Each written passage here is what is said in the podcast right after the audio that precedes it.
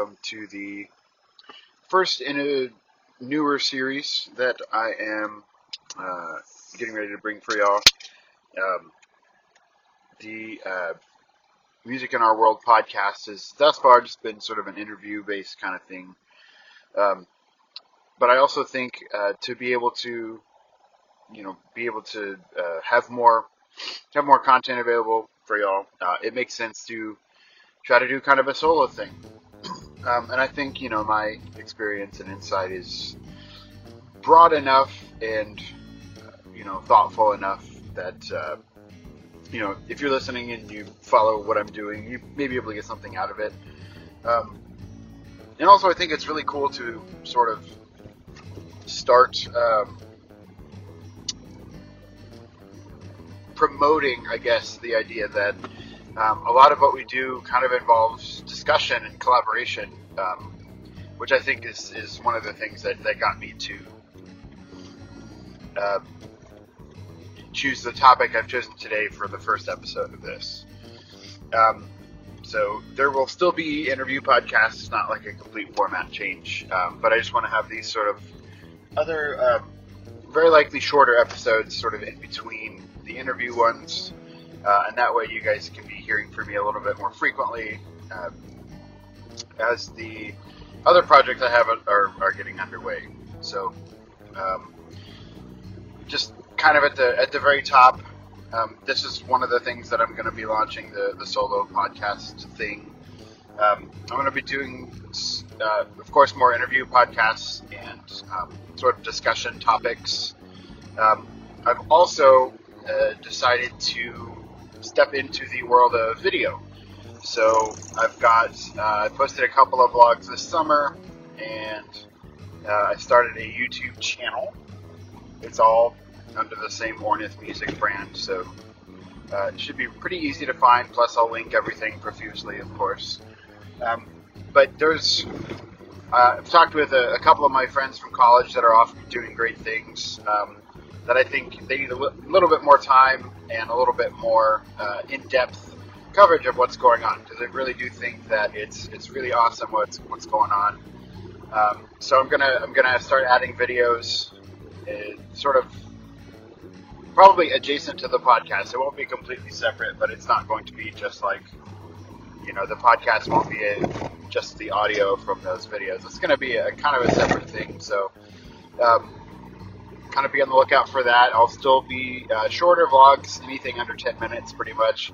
Will, will more than likely also end up on um, IGTV if you're an Instagram person. Um, but uh, I'm, I'm really excited about being able to do some of those things. Uh, also, YouTube um, allows more in-depth uh, exploration of you know composition. So I, I mean, I could probably do that in an audio-only format but uh, being able to kind of see a score and kind of see the process, um, I think that's going to be really, really neat. And uh, it should be pretty interesting. I know that, like, if some of my favorite composers or my um, you know, composer peers um, were able to kind of document their process, I, I, know that I would be super interested in that. Um, so it's a little niche, but um, I'm, I'm really excited to, uh, to, to create some of that content for y'all. But what I wanted to talk about today, um, and I, I, kind of alluded to it earlier on some of my blog posts, is the uh, success I had in Virginia this summer. So, um, it's it's kind of a back to school season, or a lot of places have been in school for a couple of weeks, um, and you know I'm kind of following all of my teacher friends' posts and folks I know that are teaching full time, and um, I don't envy them in, in many ways.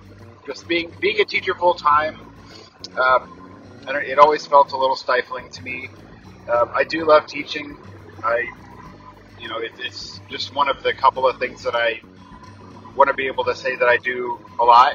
Um, I like I like helping uh, people get better at something. You know, whether it's music, whether it's technology. Um, I mean, those are very broad but you know, those are those are kind of my my little worlds that I'm in. Um, so when I do get a chance to teach, Um, it's really it's really nice for me because I get to kind of uh, be a little bit more involved. It's it's a project based thing, like you know with with marching band and summer camp, but it's also um, it's also like getting a chance to, to work with people, um, and I, that's that's really the main my main idea uh, for this episode is you know what what to me, in my opinion, makes a successful in this particular uh, instance, what makes a successful marching band camp or marching band show or marching band season? Um, I know a lot of these things sort of parallel with the guard world or even, you know, winter percussion or winter guard or, you know, indeed concert band. Um, all of this stuff can apply pretty broadly, uh, but for the purposes of this episode, because of the anecdotal uh, evidence I'm providing, uh, I'm going to pretty much relate it to marching band um, as, as, it goes there. Um, but I think the the most important thing is uh, communication. So if you know, let's say that the the goal is to have a good marching band season. There's a couple of things that need to happen for that for that to fall into place. Um, the whoever's kind of at the, the helm of everything. In most cases, that is a uh, you know director of bands or high school head director or assistant director who has been specifically tasked with uh, putting together the marching band season. That person has to be um, profusely organized. I think is how I normally describe that. Um, you know, dates and and budgets and all of that stuff the administrative side of things. That needs to be done um, not only early, but super thoroughly, and it also needs to be sort of constantly revisited and updated. Um, and also, you know, as, as, all those parts of things fall into place, um, if there's any other people that are going to be involved, uh, some, you know, if you if you buy a show in a box, you need to be um, right up, you know, uh, you need to be pretty close with the people that you're buying the show from because even though yeah oh we may, we have that in stock and we can send it to you and it'll take a week to get there well sometimes that happens and sometimes it doesn't. You know there's there's human error there's busy seasons you know if you wait till June to order your music or your, your entire show uh, you may not get it in time or you may not be super pleased with it and not have any time to rectify it uh, you know sometimes it works out, but a lot of times, um, you, you, if you let that communication slide, even though it seems like it's a relatively simple transaction, it may it may not end up working in your favor. So uh, communication with you know if you're going to buy a completed show, um, that needs to be taken care of early. Uh, but in, in sort of my world and a lot of the people that I talk to, something I advocate heavily for is a custom design show, and um, the benefits of that uh, probably would serve uh, better in a, in a later sort of separate podcast, specifically about uh, pageantry art show design, which I've, I've been kind of taking up some notes for and, um, you know, would love to share my thoughts on that with y'all. But let's say that for better or worse, we're going to work with custom arrangers. Uh, speaking as a composer, arranger, show designer person, um, I want I want like lots of time to do it, just because um, it's not yet a full time thing. It's it's kind of hard to um, you know really make a living arranging marching shows because even though they um, are a pretty nice surge of income around the fall, or if you do winter shows, you know around the beginning of the of the spring, um, you can't really sustain yourself on that uh, year round. So that's going to be something that you have to do in conjunction with you know living a normal life, maybe working a, a part time or even full time job. You know, some some arrangers and designers are, are full time teachers, so um, all of that stuff needs to be happening. You know, I think I think we started. I put my first note on on paper in like January before handing the show to the kids. In we actually got it out in May, um, but you know, you, let's say you started July fifteenth or whatever, or August one, um, with a complete show you'd want to be working on that at least that long, just because there's so many different elements that go into creating a successful show.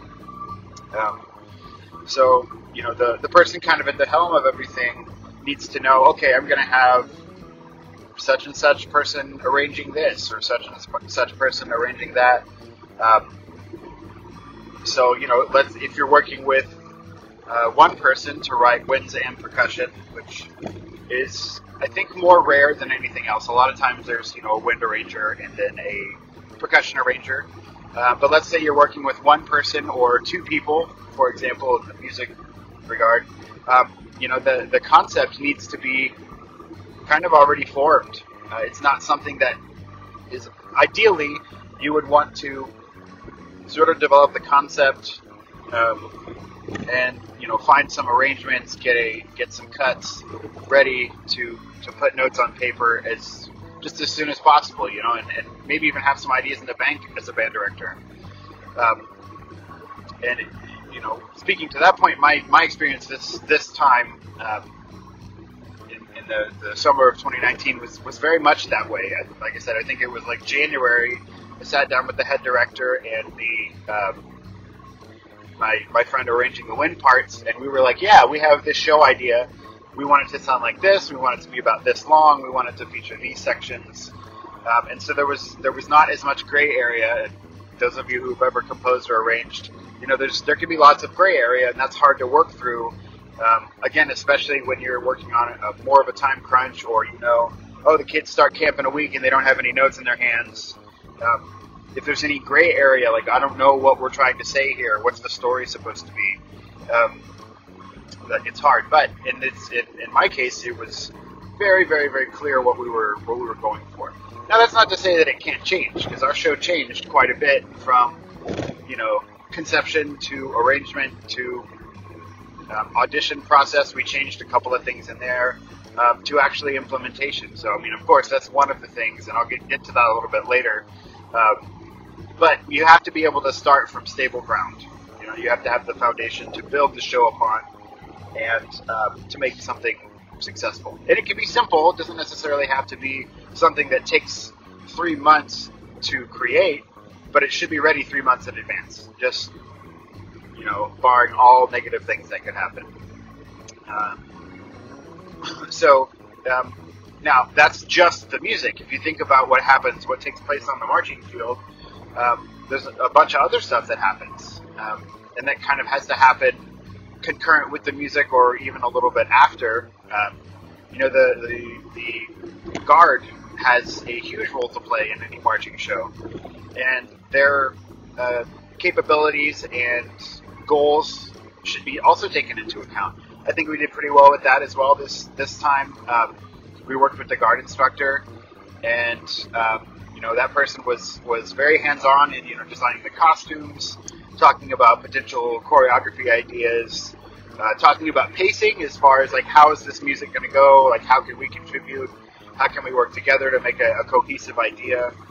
Um, you know, we, we had some we have two characters in the show. We developed those characters um, at that table before that first uh, before the first note was really put on paper um, and it was it was great. So as, as I was you know writing some of the percussion music, or as the wind music was coming together, we knew okay, this character is going to be uh, doing this action and telling this part of the story and contributing this way, and we're like, okay, so they probably shouldn't be uh, you know playing super loud, or they probably shouldn't be playing at all here, or maybe they need to be playing the, the main lick from the the first theme or something stuff like that.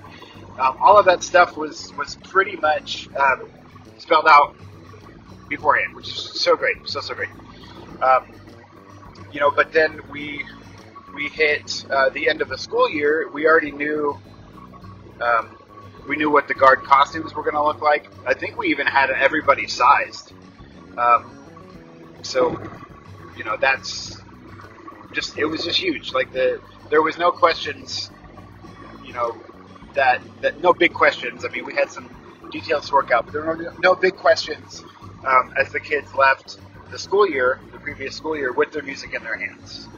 Um, and what I mean, what's really cool about that, and I will I will brag on this group that I worked with uh, quite a bit.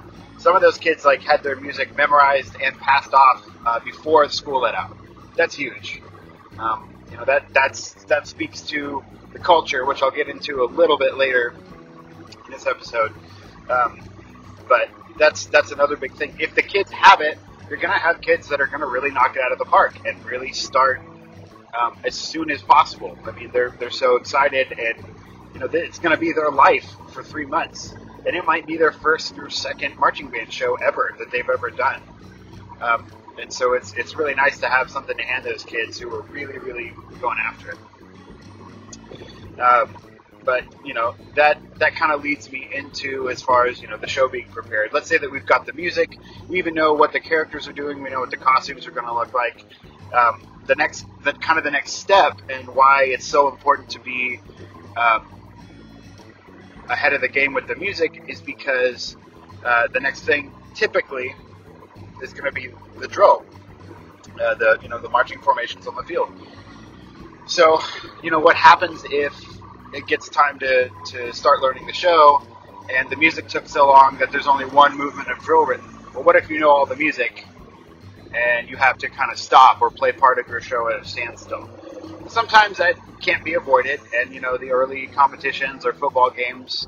I think everybody, you know, everybody knows it's such a big production that a lot of times, yeah, you do a movement or two standing still, or maybe you only play two or four movements, um, just because that's all you've marched and that's you know that's fine. There's nothing wrong with that. Uh, but I I experienced what I consider pretty much to be the ideal situation. Uh, you know, the, the the kids left their their first their their previous school year with the music in their hands. So they had the music uh, in May or like early June. Um, they came back at you know towards the end of July, and the second day of camp they got their dot books and their drill spots the entire show was done. You know, if the if the music is finished in March or April, which I think it was, I think we finished. Maybe had like one or two small edits in May, um, but we handed that that music to our drill writer, and that person got to work. I mean, they're you, he, they're able to do that because the whole thing is realized. And you know, we, we made some small tweaks, of course, as as is always the case, as should always be the case. Um, but we were ready from day one to put that show on the field. And that's that that being that level of preparedness I think is you know definitely an, an ideal situation. And there's a lot of factors that go into it. Um, you know, the, the sort of the band director, the person the person running the thing, um, they have to know they have to know and communicate with a bunch of different people. Um, and you know that that happened for us. It doesn't always happen, but um, it, it, definitely did this time. Um, you know, all of the show was created and ready to go. Just it's just it's great. It's wonderful. Um, so after after the show is created, and let you know, even after the kids have the music, um, you know, their the the program I was I was working with, they have not not a lot of band staff at the high school, and by not a lot, I mean there's one full time person, and then me for you know six weeks out of the year, and um, a couple of folks that are kind of nearby who do a, you know master classes or private lessons. So um, the, sort of organization and communication things become super super important when you realize, um, oh man, if I you know if something falls through the cracks, I'm here by myself. Um, you know, again, not the end of the world, but not a deal. But um, that was another thing that was just really wonderful. Um, you know, every day, every time, every you know, even every day had a breakdown, um, and every staff member was sort of kept abreast of that information. Um, i have I've always been one of those people like I don't mind a weekly email, I don't mind a daily email even. I don't mind a text message like, "Hey, did you get that email? It's got some important stuff." I'm like, "Yeah, absolutely," because I want to know what's going on. Um, it's to me, it's it's always going to be more important to sort of uh, over communicate that sort of thing. Um, it's it's always it's always great to know that someone's someone's organized and what it really is is you know we we value each other's time. So we we want everybody to know what's going on and when um, so that you know the, the right people are in the right place at the right time. And that definitely happened um, this year. So um, the the staff that it's such a variable thing. Um, I, I, will speak a little bit to that because I do think it's important, um, and especially in a, in a small staff, it's it's got to be, you know, the to me the, the approach is the kids have to come first. If the show is ever overtaking the kids, um, as far as like what's taking up all of your mental power or your time, um, you know, that's not that's not ideal, and I think eventually that can that can lead to some bad kind of results. Um, so it's it's always a pleasure to work uh, work with Clover Hill in that regard because the people I teach with are very invested in the students. They're very capable. Um, you know, there's a lot of really great and varied experience that, that comes through, and that that's extremely important. And you know, the kids the kids are first, and, and they should be. Um, and that's going to be something like, oh, well, this, you know, this person's not having a very good day, and they're not doing, you know, they're not doing well at the rehearsal, or they're not hitting their spots or whatever. Um, and I, I think I, that's going to take me into my sort of my culture idea um, and why that's important. Um, you know, when I was in high school, sometimes it was like, um, oh, you're not having, you're not, you're not hitting your sets. Well, maybe, you know, maybe try harder. Maybe it's as simple as that. Well, sometimes it is, and that's that's an important distinction to make as an educator or, or even as a student. Um, but sometimes, like, there's stuff going on that is not something you can just simply get over.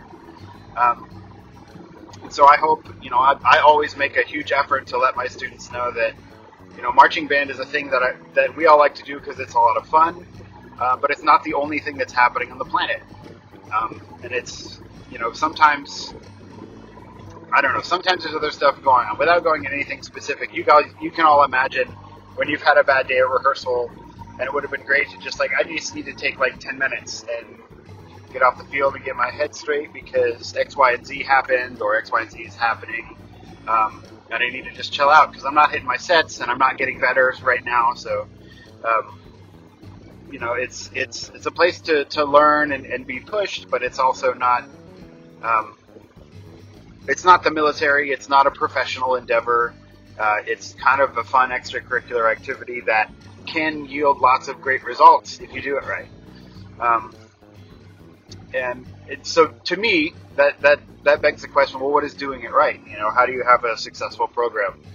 Um, and that, you know, people ask me like, well, what do you think success is? I've, I've had this conversation with a couple of really close friends and, um, if you're looking at like just strict metrics for it, which sometimes is a good idea, sometimes is not the most telling, but to me, the, the best metric um, is, is not a judge's score or a trophy or a certification or whatever that you would win. Um, it's to me, it's retention rates. So, for example, you know, let's say that you've got a class of your senior class. Let's say it's ten kids out of hundred. Um, you know, those, you know those kids are going to graduate and go do better things with their life. You've got 90 kids that, in theory, uh, could come back to your program. And to me, if you if you retain 90 kids, you're doing something very very right because, I mean, 100% retention rate is is tricky in in the ideal situation even because you know kids move, there's schedule issues, there's health issues, um, there's academic things that, that always need to be taken into consideration. Um, but I always look at that. You know, how did we do? Did um, did our did our juniors feel like they really wanted to, to knock it out of the park and, and spend their last year in high school in the band? And um, especially like to me, when when marching band is not a requirement, like it like it's not at, at the school I was teaching at, um, then you know they don't have to be there. But if they really want to be there and they'll, you know, pay the money, invest the time, and learn the learn the stuff, um, then that to me is a huge indicator of um, whether or not you're, you know, doing that part of it right. Uh, now, there's programs that, that don't operate very organized and are not necessarily very high achieving, but that have high retention rates. To me, that's still you could still call that a successful program. Um, now, if you want like sort of complete success. There's a couple of other things obviously that need to fall into place, but if you're you know if you're keeping the the high school kids that are there and you're getting a big freshman class, if you're impressing the middle school kids or junior high kids that are making a huge choice whether or not to be in band in high school, um, then if, if those numbers are high, then I think you're doing pretty well. Um, and just just looking again at, at sort of numerical metrics as much as they are relevant to the question. Uh, a successful program um, should pretty much be. I, it's it's different in in different places. So I think there's, you know, we do uh, in in Texas. It's like I don't know. There's one, two, three, four. I think one is one is the highest rating. Other places do like excellent, superior, um, other other words like that. Um, and to me, if you're if you're programming well, if you maintain a good culture with a lot of retention, um, and you're giving at least a base level of technique and literacy, then from most states that I've seen or heard about, um, being in either the, the, top level or the second level, um, to me that's that's success. Uh, it's not it's not winning every single trophy and taking every caption, um, and you know marching marching circles around everyone else on the planet. There's there's so many things that go into winning. That's that's to me a separate discussion. Um, but to be successful, I think you know if someone were to randomly walk up to your band and be like, huh, those kids march pretty well. Not like, oh, that's the best show I've ever seen, or oh, wow, or all those kids in drum corps. Like, no, those kids have a pretty good basis uh, in, of skill. They know what's going on. Um, that to me is a pretty good indicator. That, that actually happened. Someone uh, unrelated to the program came up and was like, wow, your kids have really good marching fundamentals. And um, you know, to me, as, as someone who contributes heavily to the, the marching basics and the movement of the band, I was like, that's the coolest thing that I could possibly hear because, you know, it, it gets hard sometimes because all, all you notice as an educator sometimes is the people who are not achieving or you notice the kids like, man, you're just like half a step off. I wish, I wish you were right on, right in line. But then someone comes in and is like, man, as a band, you guys have a really good basic uh, set of skills. Um, and that's good. That means, you know, on average, the kids are buying in. You know, the the personal achievement of every student, it's it's hard. It's hard to mandate that. It's hard to quantify that because, and especially if someone's just walking up, since it's a, a, a three dimensional and you know something that deals with time. People have bad days. Someone who hits every set one day might go to a competition and miss five of ten holds on the show. You know, um, but just to, sit, to for someone to, to put it that way, that to me is success. If you're consistently getting, you know, your ones or your twos, um, that's good. Or you know, another way to think about it is if if the scores go up every year. You know, if you start at a place and start building your culture and start building some technique, maybe you get, you know, a two, two, three or something out of three judges. They think uh, you're not quite there, but almost. And then the next year you get a one two two. That's a pretty big improvement. And then the next year maybe you get a one one two. And then maybe you get all ones the next year. If you look at that, um, that to me is another way to tell. It's like, oh, is this program successful? Well, it's getting better uh, on the sheets for whatever that's worth. Um, it looks like in general the the basis, the average level of achievement is going up as a band, um, and that's you know that's that's great that's another thing that I think is, is pretty much happening here. I've, I've been with this program for, for two years, um, and I've noticed a lot of market improvement in a bunch of different areas. So, um, uh, the, the, what is what is success? Again, it's subjective, and I'd, I'd definitely love to hear your thoughts. You know, um, the if you you know want to reply, shoot me an email, or you know talk to me on Facebook. Um, this, you know, these these um, podcasts will go out in, in, sort of blog form, so you can always reply to the blog on the website or on Facebook. Um, I'll also be linking to them on Instagram. I would love to hear like that one specifically. What to you makes a successful program? Um, to me, if the kids are happy and they have basic skills, sweet. Um, now from there you can you can build and let's say let's be a a winning program. Let's let's be a high achieving one. Um, well, it's funny. I mean, all the same kind of things sort of sort of build into that. If you have, um, you know, if you're organized and you're communicating well and you're collaborating well, uh, you know, you're going to probably end up with a show that's written well for the band. And if they move well and play well, then that's going to eventually, um, you know, lead to some some trophies or some medals. Um, and that's that's you know I, I, do want to speak a little bit briefly about that with the uh, the show design thing about collaboration um, and how how ideas take form.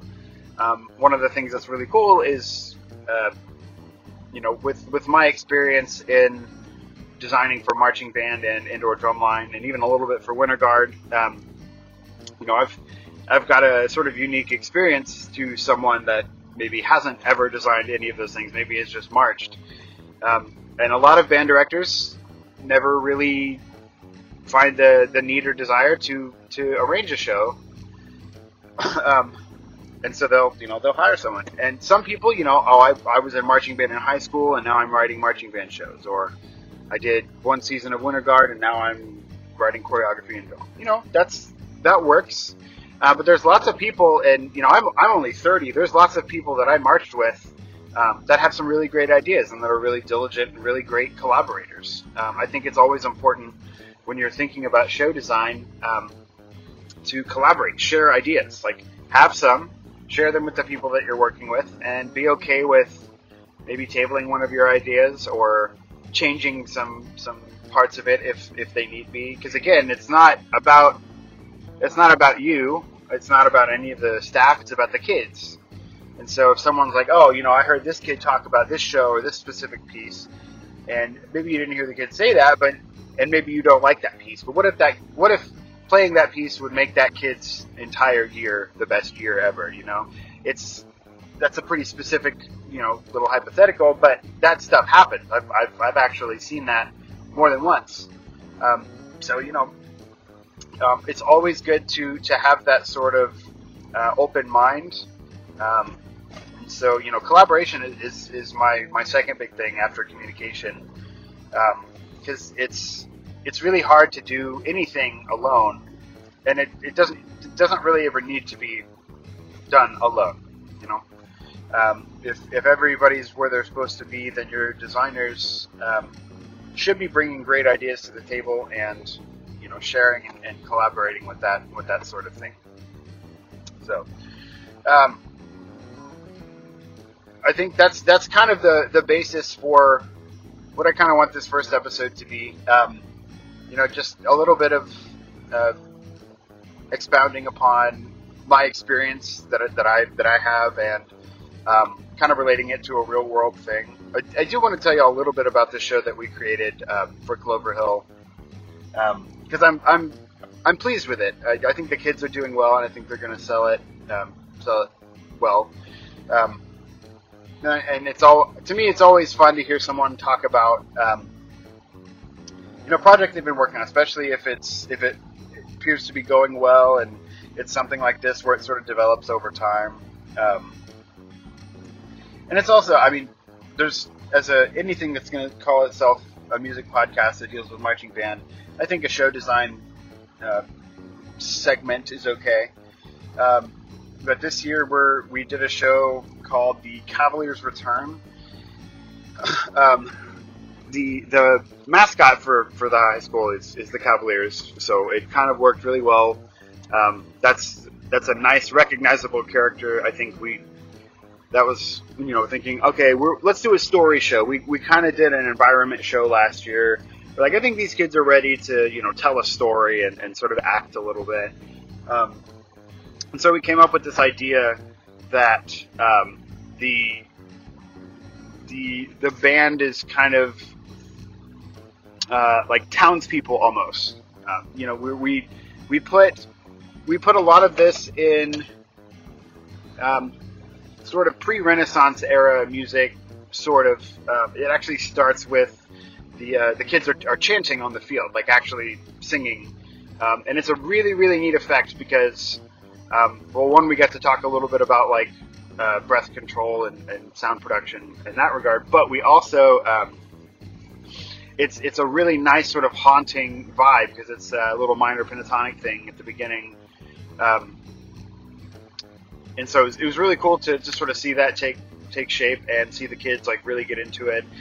Um, and it really sets a neat vibe. So we, we, we start the show with some singing, um, and right away we do have we have one of our guard members is was selected as the maiden, and we have a baritone soloist um, who was selected as to play the cavalier. Um, we we toured around with the idea of just making it a like a sort of visual only role.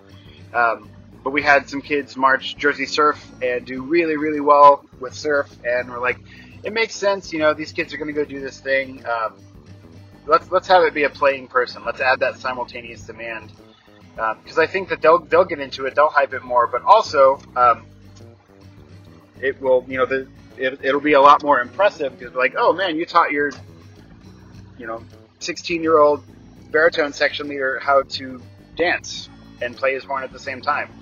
That's really neat. That's not something that happens at every school, even successful programs. So um, we went ahead and worked with a worked with a playing soloist, um, and they are uh, they're in costume, of course. So the the baritone soloist has a the same uh, costume as the conductors. So the you know the the the band uniform is kind of white with green and gold on it, and um, the drum majors and the cavalier are both kind of in black and gold. So they stick out.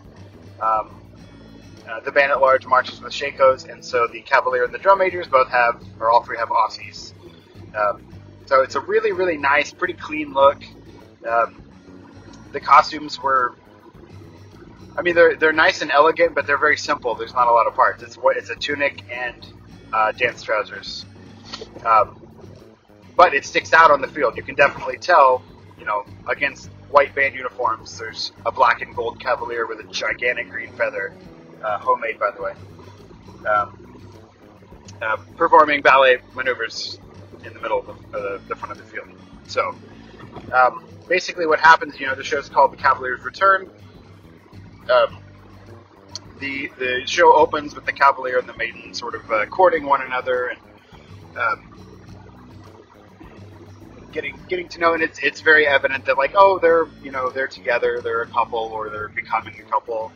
Um, and then we, we hear a sudden uh, horn call from uh, what is supposed to sound like an off the field trumpet. It's it's a really really neat effect. It's actually just a, a trumpet player on the other side of the field.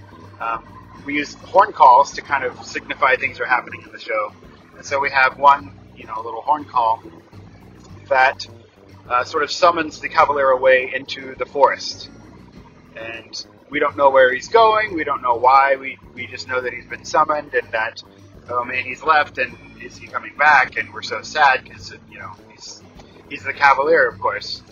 Um, and so um, he actually leaves. We have some really cool tree props that are that are on the field, um, and he kind of is hidden from sight. Um, and then from there, we have a um, sort of a, uh, a, uh, intense lament that uh, sort of briefly sets the stage for our triple meter and our you know our F minor key um, going into the Maiden's theme. And so once the Cavalier leaves, we kind of get to know the Maiden a little bit. Um, and uh, the, the the first movement's kind of feisty. It's um, it's in triple meter and it's you know got a pretty good clip to it. Um, and it's it's really solidifies the theme and the um, the sort of feel of, of the whole piece. Um, it's it's repetitive enough to where like you cannot mistake that. And it's a super catchy theme. Um, I, I, give I give all credit to uh, my friend Marcus Grant on that. He, he knocked it out of the park with that. I'm using a lot of baseball analogies lately. I don't know. I've been listening to baseball podcasts, but um, the uh, the the Maiden's theme is is is very memorable, and I you know the parents left left the preview show humming that. So it's like, okay, we did something right. Um, and so the, they kind of play that, and that's get again sort of just setting the environment. Um, then we have uh, we sort of snuck in a a short little drum break. Um, the it's a, it's a movement I actually kind of wrote top to bottom. I, I wrote the wind parts for it because we weren't sure what to put between the Maiden's theme and the ballad. Um, and so uh, we were like, okay, let's do something kind of different. So it was in, you know, it was three four and F minor. We're like, okay, B flat major four four. You know, it's breaking crazy new ground in marching band land. Um, but it's a little different, and since it was going to start with a percussion feature, I just went ahead and, and scored the wins for it as well. Um, it's more it's more fanfare It's a lot more brass heavy than uh, some of the other movements, um, just because you know we wanted it to be a little bit more powerful. Um, and we have we have some like really really great brass players uh, that I wanted to kind of show off a little bit.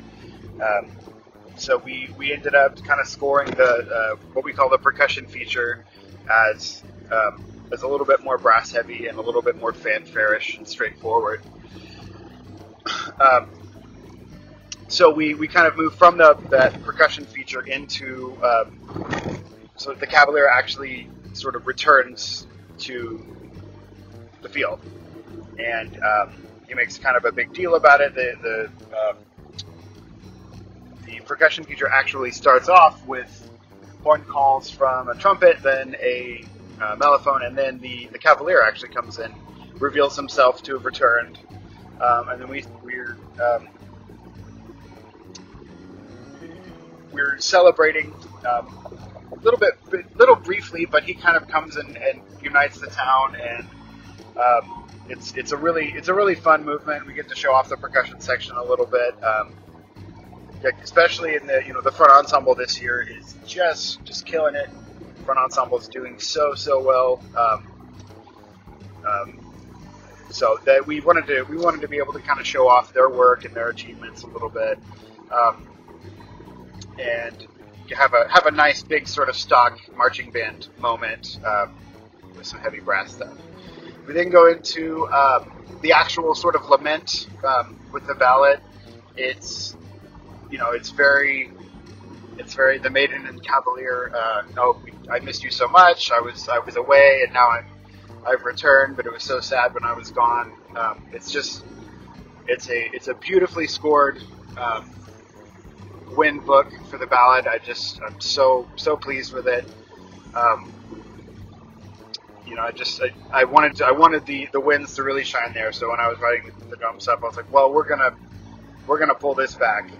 Um, towards the back half of the um, the back half of the ballad, we actually do have like a, a, small little low brass quartet, which I sort of snuck in there. Um, I'm a I'm a low brass person, sort of. I try to I consider myself honorary. Um, I don't know why. I mean, I've when I was a band director, I learned how to play baritone and trumpet. Um, and actually, I just bought a tuba, so I'm giving it my best my best try, but I've I've been I've always been impressed with what um, you know uh, Belfront and Valve Brass can can achieve, especially on the marching field. So um, we wrote a, a, a short little uh, quartet for a tuba, two baritones, and a trombone, and I'm so so pleased with how they're doing, and I cannot wait for the I cannot wait to hear what that's going to sound like um, at the end of the season. Um, it's a really moving moment. I think um, it's just showing like how how good it is to have the Cavalier back, and how you know these these the townspeople sort of have this reverence for him, and it, it's it's really cool. It really helps to me kind of sell the idea of the Cavalier being a very significant figure for these people. Um, so we have we have the uh, the sort of the low brass feature again, and then we start a um, it goes into the closer, which kind of goes back to our triple meter thing, sort of. Um, but instead of 3 4 or 6 4, it actually is, is a true 12 8, almost like a jig. Um, and it's definitely scored in a, in a dance like uh, manner. It's, it goes back to F minor, which I think is really interesting because it sort of plays with the ideas. Was every minor key or is any sort of, you know, uh, I think we actually use uh, F Dorian quite a bit is any sort of minor third, minor seventh idea, is that really sad or is it just how we kind of perceive it? Um, and it's, to me, it's not, it's not really sad. Um, and the, the movement certainly isn't. The closer is, is very celebratory. It's very very happy. Uh, we feature our woodwinds a little bit. Um, it's a really cool drill move too because we have a stage on the field, and uh, we're like, okay, what's the best way to to let, help the woodwinds project? And I was, you know, if anybody asked me, I was like, oh, put them all in a big clump together, and that is precisely what happened. Um, they kind of take over the stage, and um, you know, we have our clarinets and our saxophones and our and our piccolos. Um, they go up there and they shred for a little bit, and then um, it's just it's a really cool mo- uh, moment there. Um, so we were continuing with this dance idea, but uh, what happens next, I, I can't I can't remember how it actually came about. If it was supposed to be, if it was like an accident, or if it was what we kind of meant to do. Um, but we we end up with this really fascinating metric modulation. So we go from 12.8 to 6.4. Um, and I was when I was we were doing it because the, the the closers I think about 120. I think we might have bumped it up a little bit, but it's not particularly fast. It feels like it's it's got some motion because of the triple meter. But uh, what actually ends up happening is when we go into six four, um, at any given time on the field, some of the, the marching members are marching 180, uh, which is a lot of fun to watch. Um, it's super super exciting. Um, there's a, a couple of really nice low voice moments. So you know the entire bass clef um, um, have a, a, big, a little bit heavier um, lick with uh, still you know keeping a motor in the front ensemble. Um, so, but it's a lot of really interesting things happening at once. So we've got like halftime marching, we've got quarter time marching, we've got dotted quarter marching.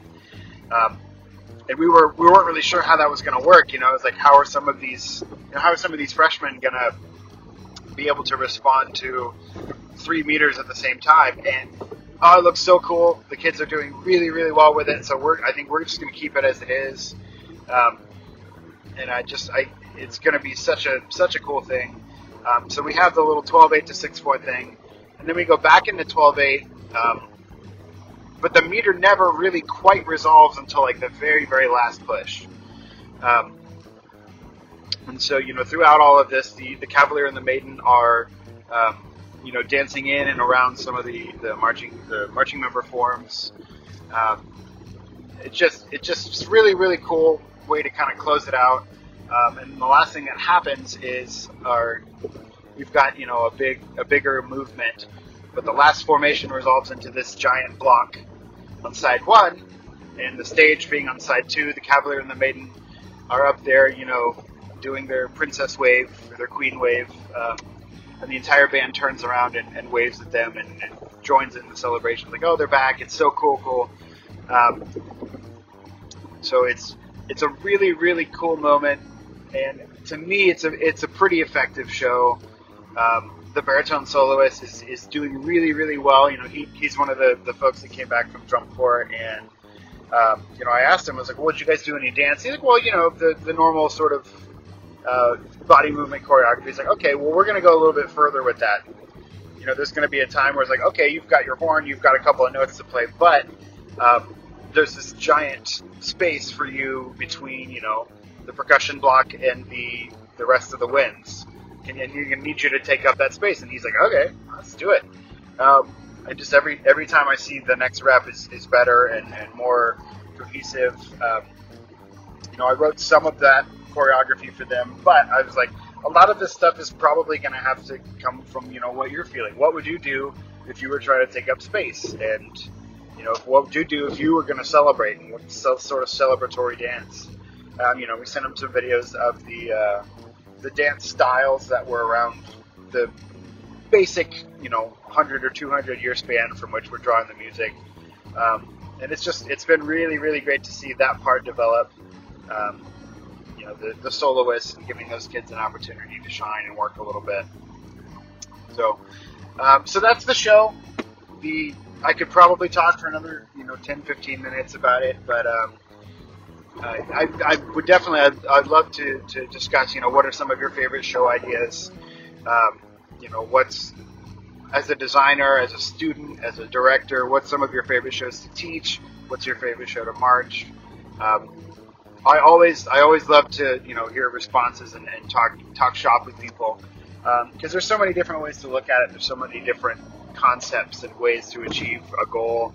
Um, so I'd love to hear. I'd love to hear your thoughts on collaboration. You know, what makes a successful program or a successful show or a successful season, and then what are some of your favorites, um, or you know, even your least favorites. You know, I'm, I'm always looking for that too. It's like if I'm thinking of an idea and 15 people have come up to me and said, "Yeah, I tried this 10 years ago and it was the worst," or "I tried this last year and it didn't work out for us," I'd be like, "Okay, something to keep in mind." But um, so I just thank you all so much for for tuning in and um, can't wait to get this out. I'm gonna um, get it packaged up for you and hopefully we'll release in the next couple of days. Um, but be on the lookout also for my uh, my YouTube channel, any other blog posts. Uh, you can keep up with me on Instagram, Instagram TV, uh, or you can always uh, shoot me an email or call me on my uh, you know my business number if I've got that got that on now. So uh, more than happy to collaborate with y'all uh, and, and, talk some talk some music. All right. Uh, until next time, I will uh, I will see you later. Be good.